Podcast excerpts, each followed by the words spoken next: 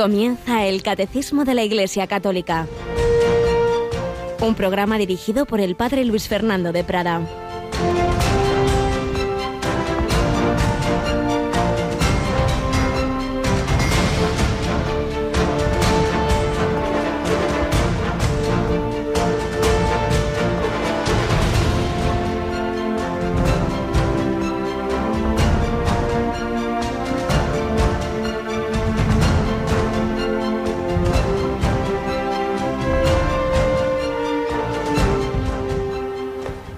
Jesús recorría todas las ciudades y aldeas, enseñando en sus sinagogas, proclamando el Evangelio del reino y curando toda enfermedad y toda dolencia.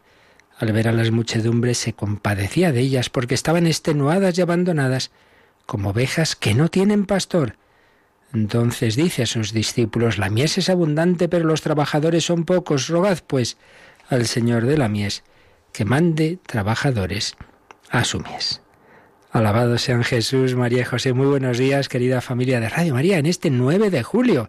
Bueno, ya casi el primer tercio de este mes veraniego, este mes en el que tenemos naturalmente, como siempre, muy presente a la Virgen María. A la mitad de este mes tendremos la fiesta de la Virgen del Carmen, así como en agosto tantas festividades de María, a la mitad de ella la fiesta de la Asunción, de la que hoy vamos a hablar en el Catecismo. Nos acompaña Cristina Rubio. Buenos días, Cris. Muy buenos días, Padre. Nos acompaña la Virgen todo el verano con un montón de fiestas, ¿verdad que sí? Sí, la verdad es que tenemos la suerte de que en nuestro país la Virgen María es la que más presente está en el verano, o sea que tenemos que hacerla presente y viva pues eso, disfrutando de las fiestas de los pueblos y, bueno, pues teniéndola así presente en nuestro corazón. Tierra de María. Pues sí, eh, diversas festividades, como dices, particularmente en este mes, esa, esa preciosa advocación de la Virgen del Carmen, patrona de la Marina, de los marineros de tantos pueblos, procesiones incluso marítimas. Y bueno, nosotros naturalmente nos preparamos haciendo la novena. ¿Cuándo, ¿Cuándo la hemos comenzado? ¿A qué hora la hacemos, Cristina? Pues nada, la comenzamos el domingo. Este domingo fue el primer día de la novena a la Virgen del Carmen y lo hacemos como es habitual después de vísperas, o sea, como a las 8 menos cuarto, menos 10 más o menos, dependiendo de cuando terminen las vísperas. Luego la novena, ese ratito que tenemos de oración a mitad de la tarde, desde las 7 hasta las 8. Ajá. Y luego, como, como digo, en agosto pues tendremos la Asunción en septiembre, la Natividad de María, la Virgen de Guadalupe, bueno, muchísimas advocaciones y todo ello lo vamos siguiendo en Radio María. Yo recuerdo que Radio María no descansa, que aquí, que aquí seguimos la programación 24 horas al día, seguimos con los mismos gastos, os pido un empujoncito, que en junio pues me dicen que, que ha habido un bajón de donativos y aquí día a día necesitamos la ayuda de todos, acordaos. Y recordamos también, Cristina, que hemos preparado ya ese CD en el que está recogido el audio de lo que vivimos. Estábamos allí en el Cerro de los Ángeles, tú y un servidor y muchos más de Radio María, ¿verdad? Con la renovación de la consagración de España al corazón de Jesús. Tenemos el audio de lo que vivimos esa mañana, pero también las 30 meditaciones del Padre Santiago Arellano. Ya muchas personas están pidiendo este CD, no es de audio, es CD de MP3 para que quepa todo. Yo no sé si tienes a mano esa, esa cuñita que hemos preparado. Eh, supongo que sí, que enseguida. La voy buscando ahora mismo y la ponemos, porque es pues verdad que, bueno, pues eh, le pedimos a la gente que no deje pasar esta oportunidad porque la consagración que hemos hecho, esa preparación fue preciosa y bueno, merece la pena volver a poder repetirla en cualquier momento, ¿no? Esa consagración, ese escuchar hablar del corazón de Jesús y dejarnos meter ahí en el corazón del Señor. Todas esas intervenciones que hubo, el momento de la consagración que dirigía Cardenal Osoro, pero que la decíamos todos, y, y repetimos esas 30 meditaciones que se han difundido muchísimo, de 6-7 minutos de preparación que no solo sirven evidentemente para ahora y para esa consagración que hubo ese día, sino para nuestra consagración personal, familiar, para profundizar en la espiritualidad del corazón de Jesús, Padre Santiago Arellano, que tiene el fuego del Espíritu Santo, el fuego del corazón de Cristo, durante años pues ha disfrutado estos días en los Sanfermines, por cierto, que ahora se están celebrando en Pamplona y ahora está pues transmitiendo ese fuego en Talavera de la Reina. Todo ello lo tenemos en este disco, ¿verdad? Lo escuchamos.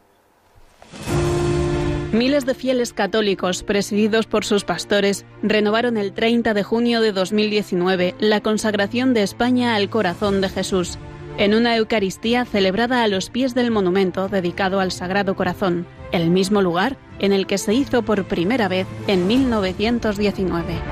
Que todos proclamemos y demos gloria a ti, al Padre y al Espíritu Santo, único Dios que vive y reina por los siglos de los siglos.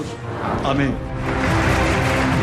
Esta celebración fue el acto central del centenario de aquella primera consagración de nuestra nación, un acontecimiento que en Radio María preparamos con 30 meditaciones del Padre Santiago Arellano, que ahora te ofrecemos en un disco especial junto a la Santa Misa y Exposición del Santísimo, en la que se renovó la consagración de España. Quisiera que este mes sirviera para la consagración de tu persona, querido oyente, pero también para preparar la consagración de tu familia, tu ambiente y también tu patria. En definitiva, ojalá nos ayude a consagrar todo al corazón de Jesús.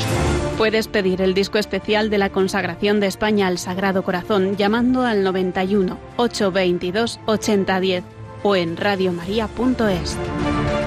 Radio María, en el corazón de Cristo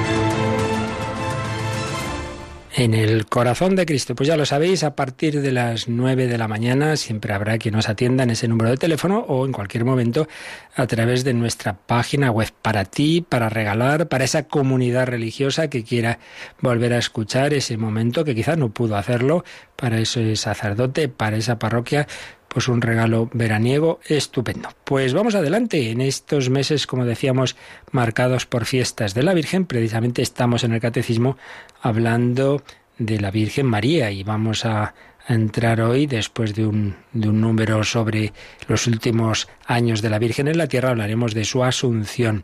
Pero recordamos que estamos en este mes en el que celebramos a la Virgen del Carmen y precisamente estamos también todavía en la primera sección testimonial hablando de las hijas de la Virgen del Carmen, que son las carmelitas descalzas, concretamente aquellas a las que el Señor inspiró ese convento, precisamente ahí, en el Cerro de los Ángeles, donde estábamos hace unos días, en esa consagración de España, la Madre Maravillas y el Cerro de los Ángeles. Seguimos hablando de esa historia de amor, de esa historia en que Jesucristo y la Virgen María invitaban a estas mujeres, siguen haciéndolo hoy día, a ese seguimiento radical.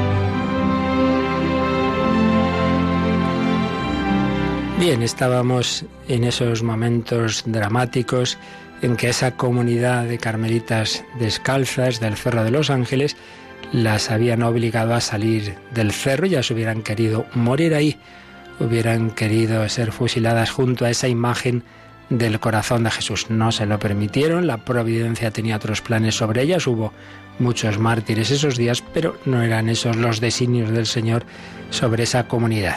Las llevaron a Getafe Estuvieron un, tiempo en una casita desde la cual hacían por turno vela mirando por un ventanuco a esa imagen del corazón de Jesús hasta que el primer viernes del mes de agosto pues veían volar con muchísimo dolor esa imagen del corazón de Cristo.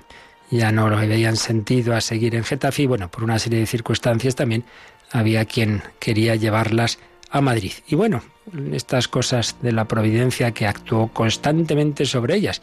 El alcalde de Getafe lo llamaban el ruso, había estado en Rusia y era profundamente comunista, pero eh, le impresionaba, como pasó con muchas personas, la personalidad de la Madre Maravillas. Además le gustaba hablar con ella por su cultura y porque así practicaba francés, que, que la Madre Maravilla sabía y este hombre pues algo sabía también. El caso es que que él no quería que en su territorio de Getafe les pasara nada. Prefería que se fueran a Madrid. Nos lo cuentan así en, en María de Alvarado en otro libro, Lámpara Viva, la Madre Maravillas de Jesús y el Cerro de los Ángeles.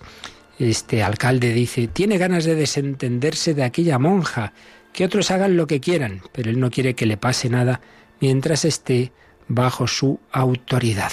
La madre le ha pedido que le arregle el viaje a Madrid y él accede solicitando de la Dirección General de Seguridad Fuerzas Armadas que las custodien por el camino.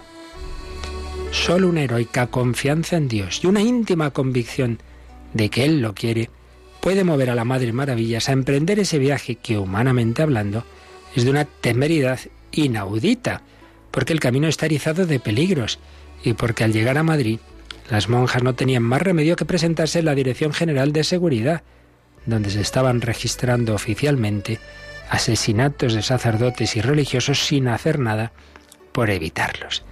De ahí, en el mejor de los casos, no podrían salir más que para la cárcel, ya que no tienen casa en Madrid, ni saben todavía dónde dirigirse, y muchos de sus apellidos están fichados como partidarios del bando de los facciosos. Al fin salen confiando en Dios. Han tenido que hacer el sacrificio de dejar sus hábitos, pero no pueden disimular ni lo pretenden que son almas consagradas a Dios.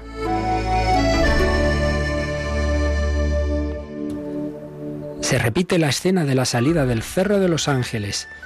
El cabo de los guardias de asalto que ha venido a buscarlas con un grupo de sus guardias pasa lista mientras van subiendo al coche y salen para Madrid.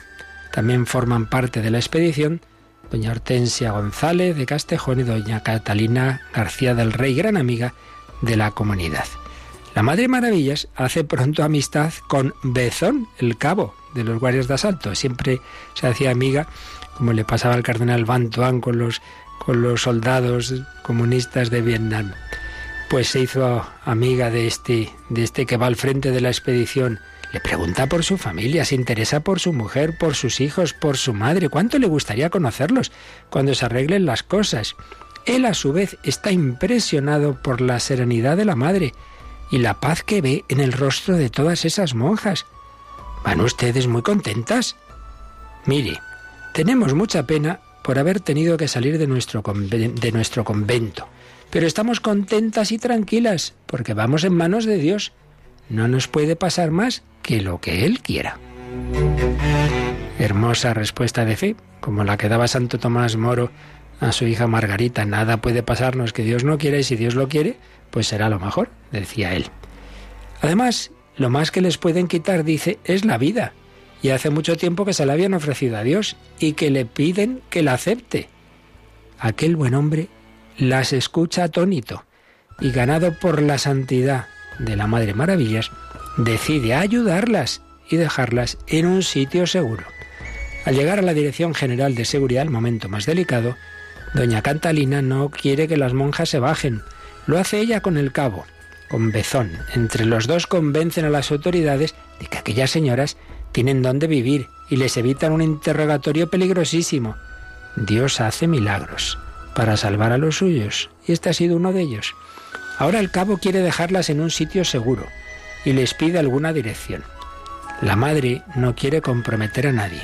Puede dejarnos en la Cibeles, le dice, pero aquel hombre providencial no accede, eso sería entregarlas a una muerte segura. Seguida muchos verían que eran monjas, se darían cuenta y, como pasó con tantos, directamente las podrían matar en la calle. Doña Enriqueta Cárdenas, hermana de una de las monjas, les ha ofrecido su propio piso, que en estos meses está deshabitado. En el primer momento les parecía imposible meterse ahí 21 monjas, pero como no tienen otra solución, deciden, se deciden por esta de momentos. ¿Podía usted llevarnos a la calle Claudio Cuello 33? Le dice la madre a Bezón. Y deciden que sí, que van a hacerlo así. La llegada a ese piso es otro momento de incertidumbre, pues en cada casa existe un comité de vecinos a quien hay que dar cuenta de todo el que vive en ella. Los porteros tienen en sus manos el destino de sus inquilinos. En un instante pueden denunciarlos o salvarles la vida. Martina, la portera de Claudio Quello, es otro ángel que Dios pone en el camino de la Madre Maravillas.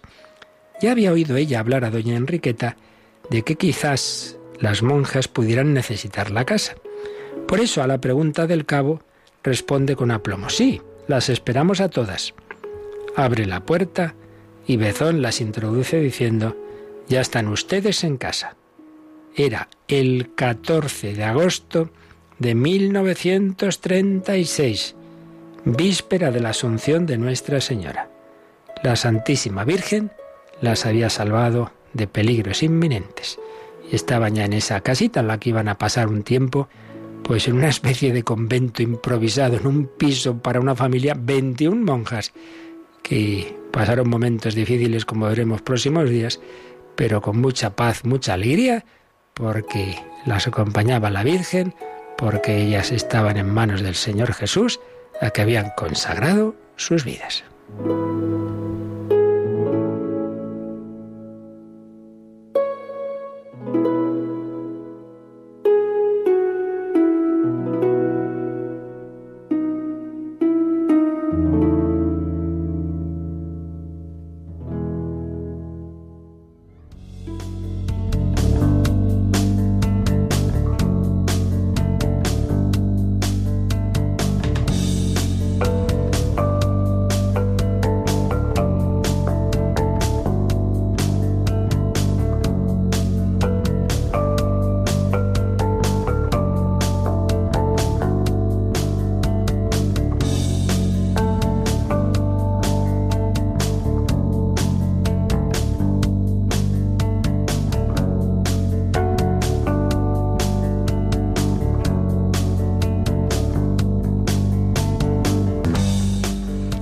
Bien, pues seguimos viendo lo que nos enseña el Catecismo de la Iglesia Católica en este párrafo que se titula María, Madre de Cristo, Madre de la Iglesia. Recordemos que estamos explicando el credo, la parte ya final del credo, creo en el Espíritu Santo, la Santa Iglesia Católica, la comunión de los santos. Y ahí, en ese ámbito de la comunión de los santos, claro, la primera persona, la primera santa con la que estamos en comunión es con la Virgen María, madre de la cabeza del cuerpo místico, madre de sus miembros, madre de cada uno de nosotros, madre de la Iglesia. Recordábamos cómo lo principal de la doctrina católica sobre la Virgen, lo que llamamos la Mariología, lo habíamos visto cuando estuvimos comentando los misterios de la vida de Cristo, cuando estuvimos viendo la segunda parte del credo primera parte, recordemos, creo en Dios Padre Todopoderoso, ahí hablamos de, Dios Uno, de Dios Trino, de la creación, del pecado original, etc. Luego ya la segunda parte, creo en Jesucristo, ahí hablamos del Hijo de Dios, Dios siempre verdadero, de su encarnación, y al hablar de su encarnación y de su vida oculta, etcétera, claro, hablamos obviamente de la Virgen María. Lo principal sobre la Mariología lo explicamos ahí, pero quedaban algunas verdades mariológicas que el catecismo deja para esta otra parte, que es la relación de María ya no con Jesucristo, sino con la Iglesia. Y también una de las verdades, o dos de ellas, mejor dicho, que, en aquel momento solo se mencionaron. La asunción de María en cuerpo y alma a los cielos, que veremos, empezaremos a ver hoy, y la relación de la Virgen María con la Iglesia. Pero para hablar de la relación de María con la Iglesia, hay que volver a recordar la relación de María con Cristo. Y por eso, el último día, estábamos viendo eh, este apartado que se titula Totalmente unida a su Hijo. Claro, la Virgen durante toda su vida, desde la Anunciación, estuvo totalmente unida a Jesús. Estuvo unida en la en ese embarazo, como es obvio, la llevaba en su seno, estuvo siempre con él de niño pequeño, estuvo con él en la vida oculta en Nazaret, estuvo pues siempre unida a distancia, en general, en la vida pública, a distancia física, pero no de corazón, estuvo al pie de la cruz pero luego después, cuando ya Jesús asciende a los cielos, está unida, como hoy nos va a recordar el siguiente número que vamos a ver, el 965, y luego después, pues Jesucristo se la llevaría al cielo no solo en su alma, sino en cuerpo y alma. Y es lo que empezaremos a ver sobre esa verdad de la asunción. Pero antes vamos a, ver este número 965 que nos resume en unas breves líneas qué pasó con la Virgen María después de que Jesús subió a los cielos. Así que, Cristina, leemos este número 965. Después de la ascensión de su Hijo, María estuvo presente en los comienzos de la Iglesia con sus oraciones. Reunida con los apóstoles y algunas mujeres, María pedía con sus oraciones el don del Espíritu, que en la Anunciación la había cubierto con su sombra. Como veis, aquí se hace alusión especialmente a ese momento que fue la preparación a Pentecostés. Podríamos decir que fue la primera novena o decenario de la historia de la Iglesia. Jesús asciende a los cielos 40 días después de su resurrección y a los 50 días, Pentecostés, el mundo judío celebraba esa fiesta de la entrega de la ley en el Sinaí, una fiesta, bueno, con una serie de un origen agrícola, pero que luego se historiza en el recuerdo de aquel acontecimiento decisivo en, del pueblo de Israel en el desierto, en el monte Sinaí, y que va a ser justamente, porque Dios hace todas las cosas, pues todo está bien programado, ¿verdad? Justamente va a recibir el nuevo pueblo de Dios la nueva ley, la ley que es el Espíritu Santo, el don del Espíritu Santo, nuevo Pentecostés, una ley que ya no será simplemente una ley escrita en tablas de piedra, sino en el corazón, una ley que no serán solo esos mandamientos que por supuesto siguen vigentes, pero que el Señor ha ido explicando en el Sermón del Monte en particular que no se trata simplemente de un cumplimiento externo de mínimos, sino de vivir desde el hondo del corazón, pues ese amor a Dios, ese amor al prójimo, esa pureza, ese perdón, etcétera, etcétera, todo lo que lo que está en esos mandamientos, pero eso es imposible por las fuerzas humanas. Necesitamos que Dios cambie nuestro corazón y eso no se hace por el, el mero esfuerzo. Eso necesita el don del Espíritu Santo. Por eso Esperad el don que va a haceros vuestro Padre, os enviaré el Espíritu Santo y además Él os recordará lo que os he dicho y os enseñará. El Señor, pues en su vida terrena, en su vida pública, bueno, enseñó lo que algo de lo que podían asumir y asimilar los apóstoles, que no era mucho, pero el Espíritu Santo es el que iba a iluminarles sobre lo que no habían entendido antes. Muchas veces se hace alusión al Evangelio. Entonces acordaron, entonces comprendieron, etcétera, lo que habían oído a Jesús, pero no se habían enterado bien desde luego comenzando por la pasión. Pues bien, en esos días que nos cuenta los hechos de los apóstoles que estaban reunidos en el cenáculo, los once, ya faltaba Judas, apóstoles, pero también otros discípulos, se da el número simbólico de 120. Los números tienen mucho sentido en la Biblia, nada es casual, cuatro por tres, tres número perfecto, de plenitud, cuatro es número de universalidad, los cuatro puntos cardinales, cuatro por tres, doce, doce tribus de Israel, doce apóstoles y por diez, ciento veinte eh, discípulos que estaban en el cenáculo. Y ahí estaban María y algunas mujeres. Muy importante este dato, muy importante. María estaba ahí. Por eso, este número 965 recoge una cita una vez más del Vaticano II, de la Lumen Gentium, dos frases, una del 69 y otra del Lumen Gentium 59. Dice que después de la ascensión María estuvo presente en los comienzos de la Iglesia con sus oraciones. Primero, siempre es la oración. Rogad al dueño de la mies que envíe obreros a su mies. Lo primero, la oración. Reunida con los apóstoles y algunas mujeres, María pedía con sus oraciones el don del Espíritu, del Espíritu Santo, que en la Anunciación la había cubierto con su sombra. Y aquí nos detenemos un instante. Mirad, quizá esto no hemos caído muchas veces en la cuenta. Hay un paralelo precioso entre estas dos escenas aparentemente muy distintas, la Anunciación y eh, Pentecostés. Realmente, si nos fijamos, tienen los mismos protagonistas principales. ¿Por qué? La Anunciación, la Virgen María, el Espíritu Santo, eh, el Espíritu Santo que a través del ángel Gabriel, del arcángel Gabriel, le, plantea el plan que Dios tiene y pide el sí de María. María dice que sí y ¿qué ocurre? Que el Espíritu Santo desciende sobre María y concibe por obra y gracia del Espíritu Santo a Jesús. Empieza a formarse en el seno de María esa humanidad. La persona divina existe desde toda la eternidad, el Hijo eterno de Dios, pero su humanidad empieza a existir en ese instante, por el sí de María y por la obra del Espíritu Santo. Fecundidad infinita de Dios. Dios tiene un Hijo eterno que ahora mueve una humanidad que empieza a formarse.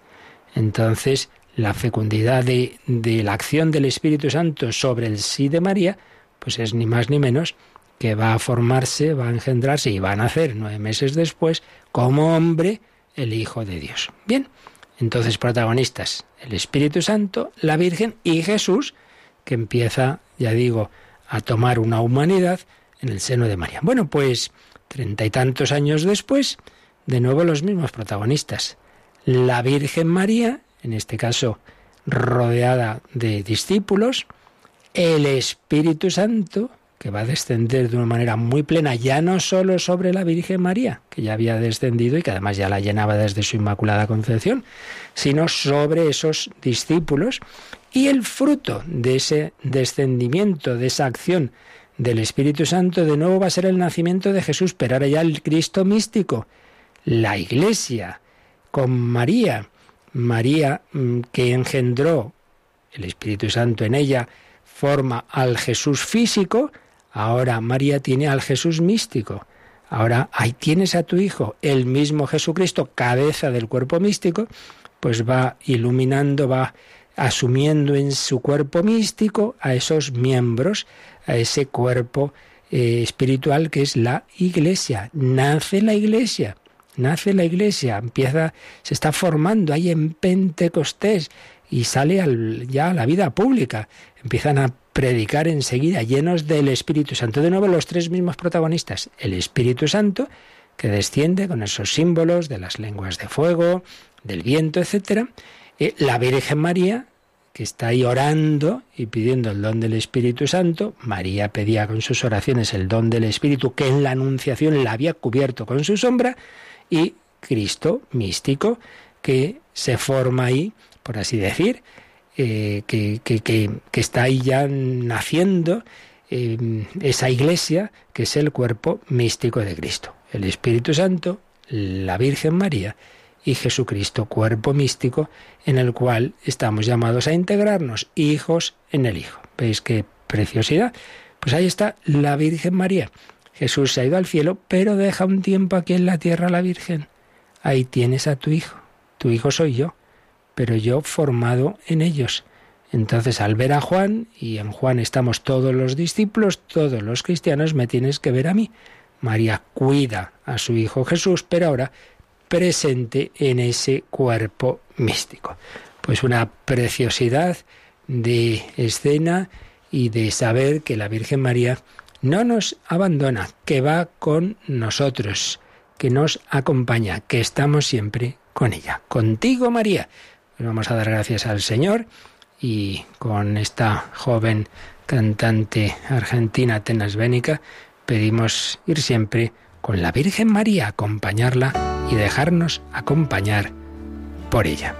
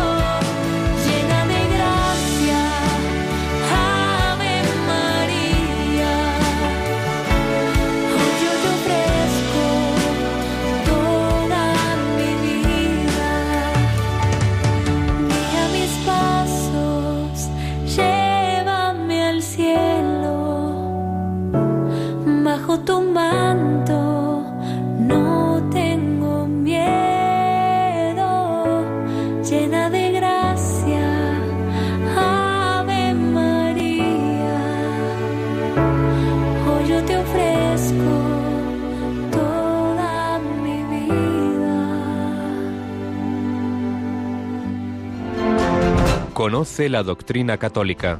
Escucha el catecismo de martes a jueves de 8 a 9 de la mañana y los sábados a la misma hora profundizamos en los temas tratados en el programa En torno al catecismo.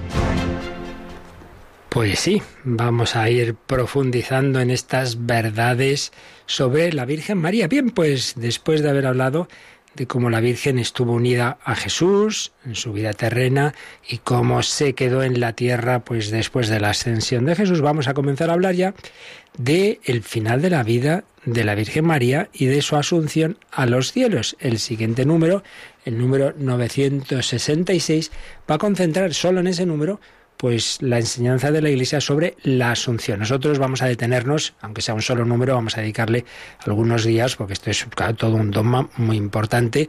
Conviene que, en particular en Radio María, Radio de la Virgen, pues lo expliquemos con calma. Aunque recuerdo que tenemos todo un programa de Mariología dogmática que durante años pues va explicando todas estas verdades. Pero bueno, aquí, aunque sea de una manera resumida, vamos a dedicar algún día a esta verdad. Y antes de, de leer ese número, vamos a leer la síntesis muy apretada que hace el profesor de teología dogmática eh, de Toledo y de Madrid, Eduardo, el profesor Eduardo Vadillo, en unas líneas sintetiza esta verdad de la asunción en cuerpo y alma a los cielos de María, que luego nosotros la iremos desarrollando un poquito.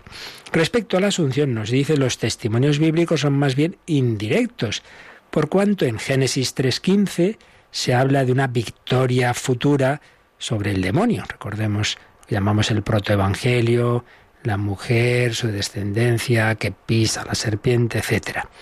Los santos padres del siglo II asociaban estrechamente a la Virgen María a Cristo, que vence a la muerte, y se basan en lo que escribe San Pablo, en Romanos, en Corintios, esa victoria de Cristo sobre el pecado y la muerte. San Pablo siempre ve que la consecuencia del pecado original y del pecado en general es la muerte, pues también si Cristo ha vencido al pecado, ha vencido a la muerte por su resurrección. Y por ello, dado que María está asociada a Cristo, pues también María participa de la victoria de Cristo sobre el pecado y sobre la muerte.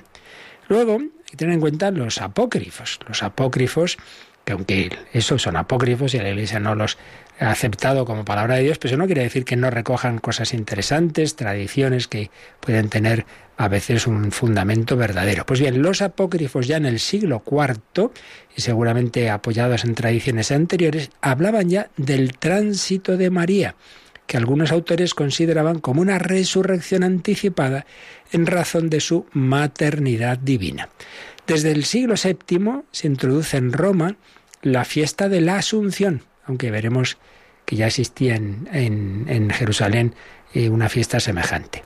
Y cada vez se fue difundiendo más esta certeza de la Asunción de María hasta llegar al momento culmen, que fue la definición dogmática de esta verdad que hizo el Papa Pío XII en 1950.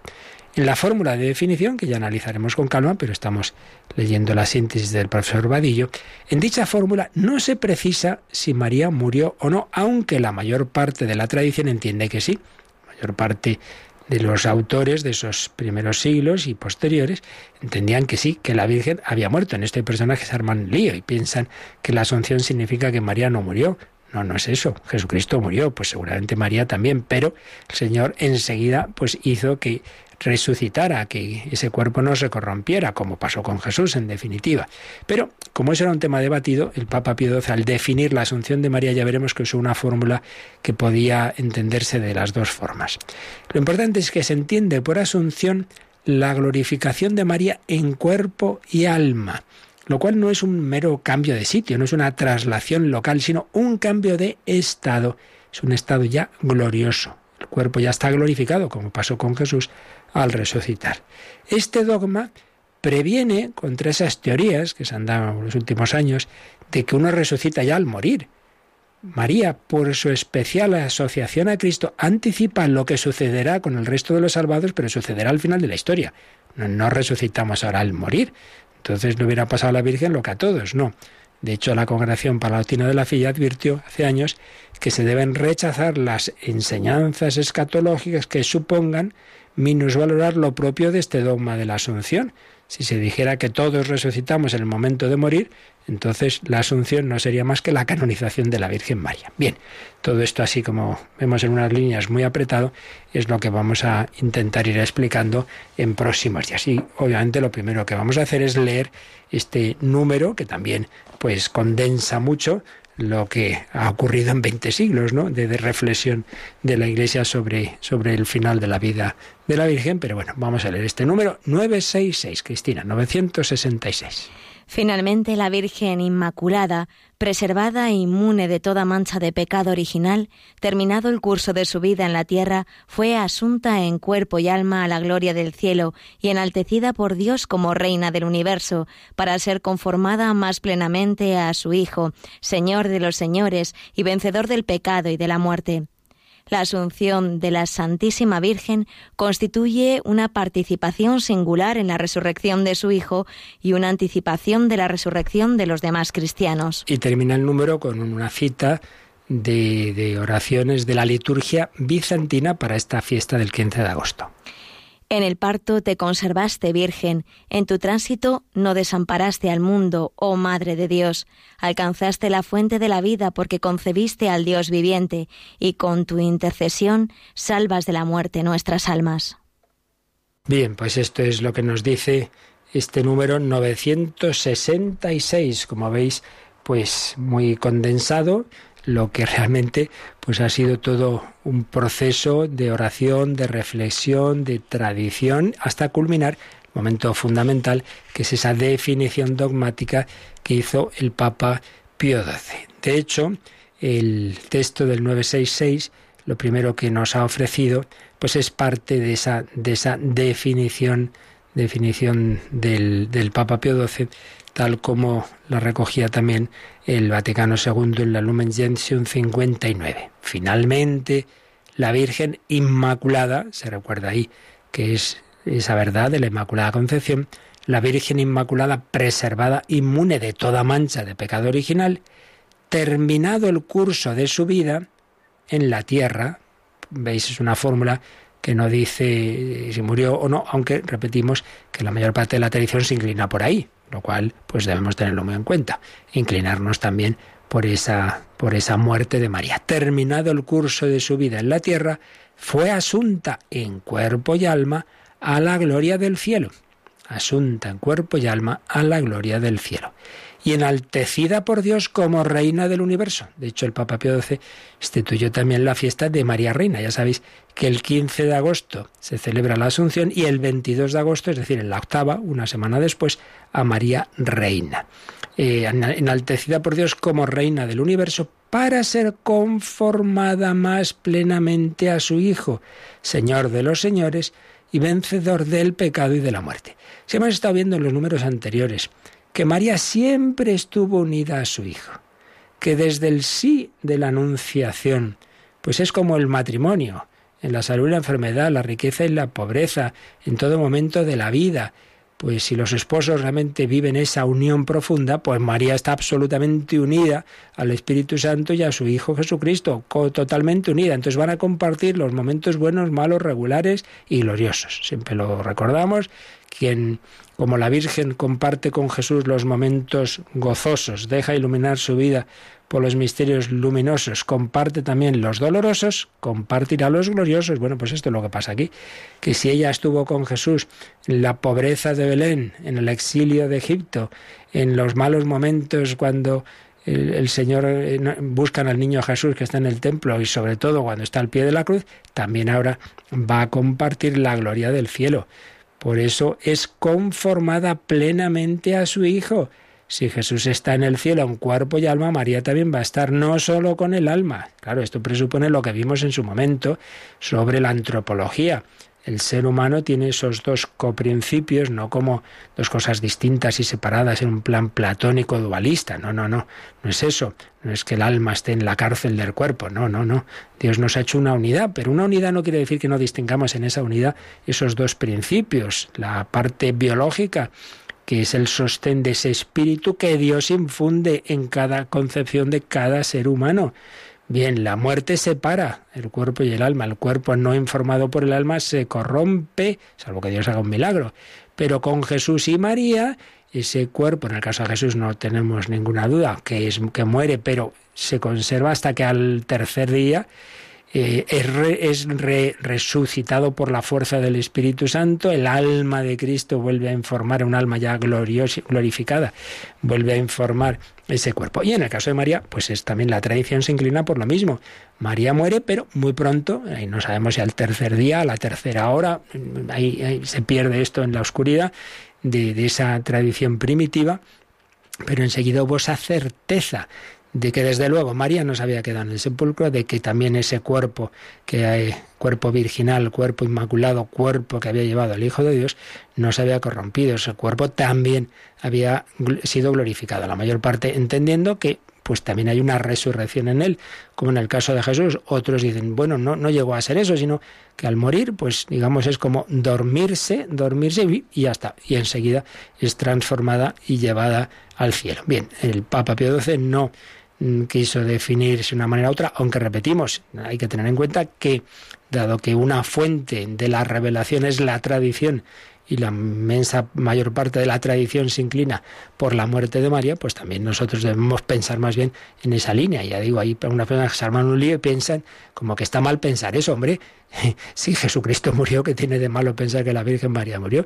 No va a ser más María que Jesús, o sea que ahí no hay que, no hay que hacerse lío alguno, todo lo Pero si no tuvo pecado original, pues menos Jesucristo, digo yo, ¿no?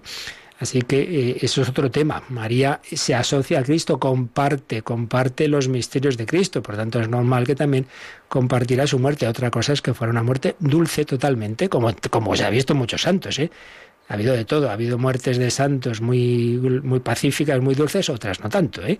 Santa Teresita, la pobre mía, menuda agonía, aunque el último, los últimos tres minutos pues fueron de éxtasis, pero ha habido santos una muerte muy dura. De todo ha habido. Los caminos del Señor, pues cada uno es cada uno. Entonces, la Virgen Inmaculada, preservada inmune de toda mancha de pecado original, terminado el curso de su vida en la tierra, fue asunta en cuerpo y alma a la gloria del cielo y enaltecida por Dios como reina del universo, para ser conformada más plenamente a su Hijo, Señor de los señores y vencedor del pecado y de la muerte. Siempre está esta clave de que están asociados en la historia de la salvación pecado y muerte y gracia y vida. La asunción de la Santísima Virgen constituye una participación singular en la resurrección de su Hijo.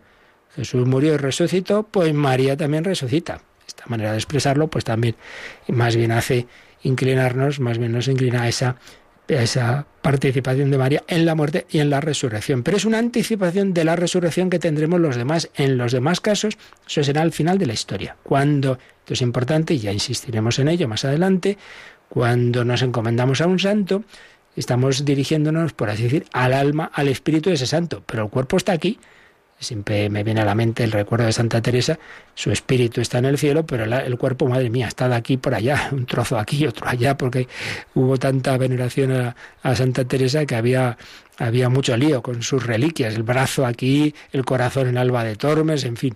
Bueno, pues, pues vale, esas son las reliquias del cuerpo que esperan la resurrección, pero nosotros nos dirigimos al alma. En el caso de la Virgen María es no solo nos, nos escucha un espíritu, un alma, no nos escucha un corazón humano, un corazón materno, porque María ya está resucitada, ya está gloriosa en cuerpo y alma.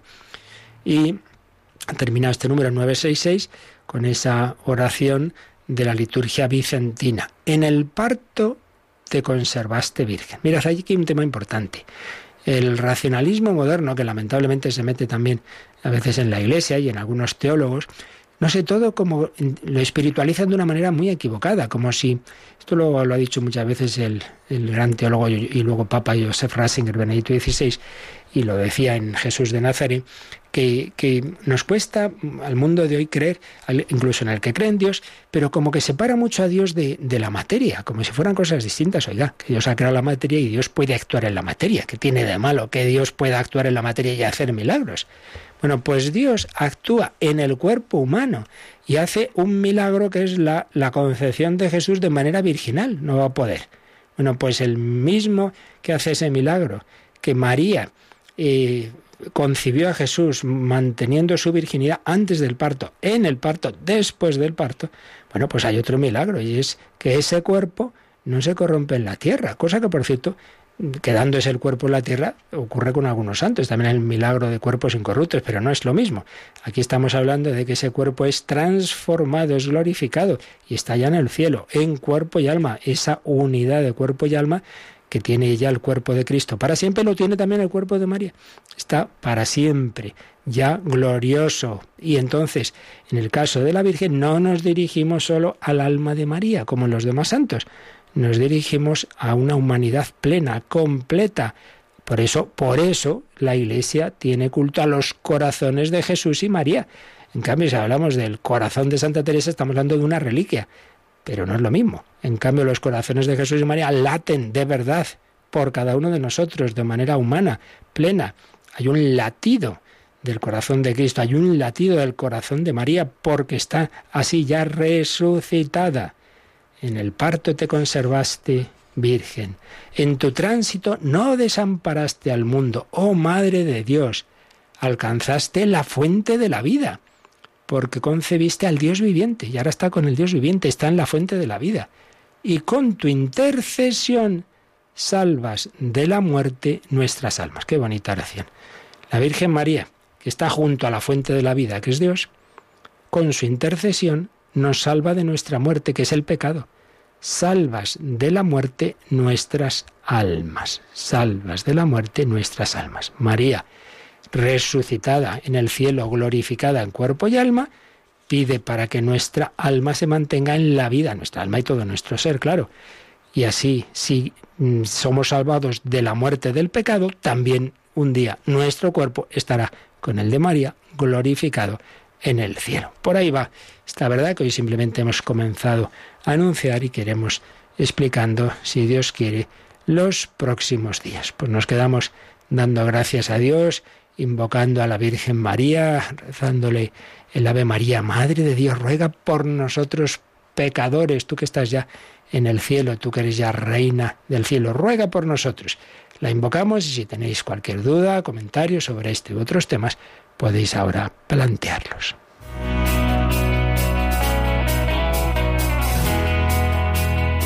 Participa en el programa con tus preguntas y dudas. Llama al 91005 9419. 91005 9419. También puedes escribir un mail a catecismo arroba. Catecismo arroba.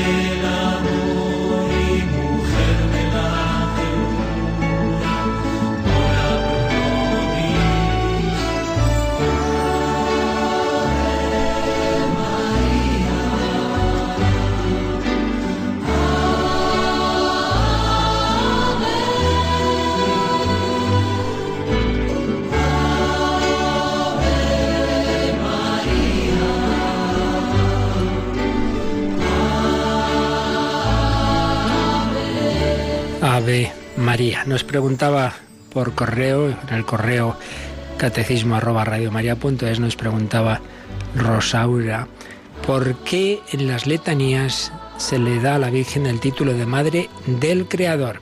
Gracias por toda su programación, que Dios y la Virgen les bendiga. Bien, esto mm, es simplemente consecuencia pues de que también la llamamos Madre de Dios, dado que Dios es creador, pues es lógico que digamos Madre del Creador. Y esto la explicación la vimos cuando tratamos de, la verdad esa de María, Madre de Dios, cuando hablamos de Nestorio, al hablar de Jesucristo, de que en Cristo hay una sola persona, la persona divina, no hay una persona divina y una humana, hay un único sujeto, hay un único yo, una persona divina que tiene dos naturalezas, divina y humana.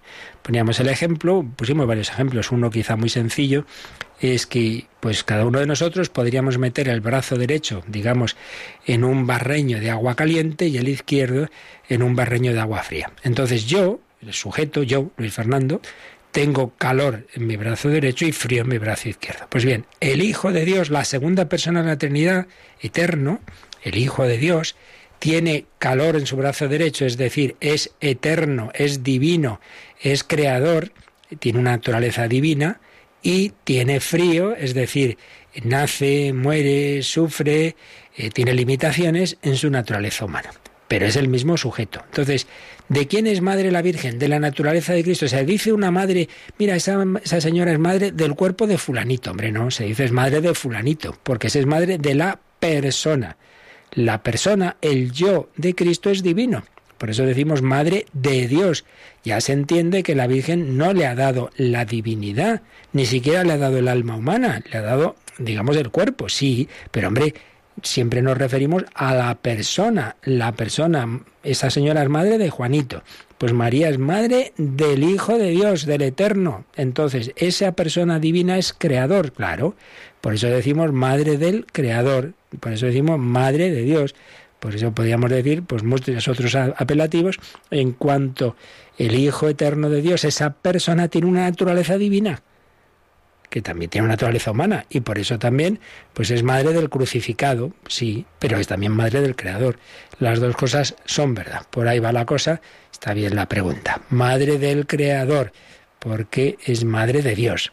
Y el Hijo eterno de Dios, que es Dios de Dios, luz de luz, pues es creador con el Padre y el Espíritu Santo porque Dios hace las cosas en unión las tres divinas personas, como explicamos en su momento. De todas maneras, ya digo que esto se explicó con calma, lo podéis buscar siempre en el podcast, ¿verdad? Donde cuando hablamos del concilio de Éfeso y cuando se definió que María es Madre de Dios, allí explicamos esto con calma. Una de las verdades de María, la principal, María Madre de Dios, porque iba a ser Madre de Dios, María fue concebida sin pecado original, María Inmaculada, María eh, tiene una unión con Dios de corazón y de cuerpo, María siempre virgen, y María es asunta a los cielos en cuerpo y alma, como estamos explicando ahora. Y luego, como consecuencia de todo ello, la relación de la Virgen con el cuerpo místico de su Hijo, con la Iglesia, María, Madre de la Iglesia, Madre del Cristiano, medianera de todas las gracias, como también iremos viendo en próximos días. Así que vamos a seguir disfrutando, conociendo a la Virgen María, gracias al catecismo y gracias a estas explicaciones que podemos deducir de esta doctrina que la Iglesia ha sintetizado en el catecismo. Pues vamos adelante en este tiempo, que aprovechemos para unirnos mucho a la Virgen María y ella nos llevará a Jesús. La bendición de Dios Todopoderoso, Padre, Hijo y Espíritu Santo, descienda sobre vosotros. Alabado sea Jesucristo.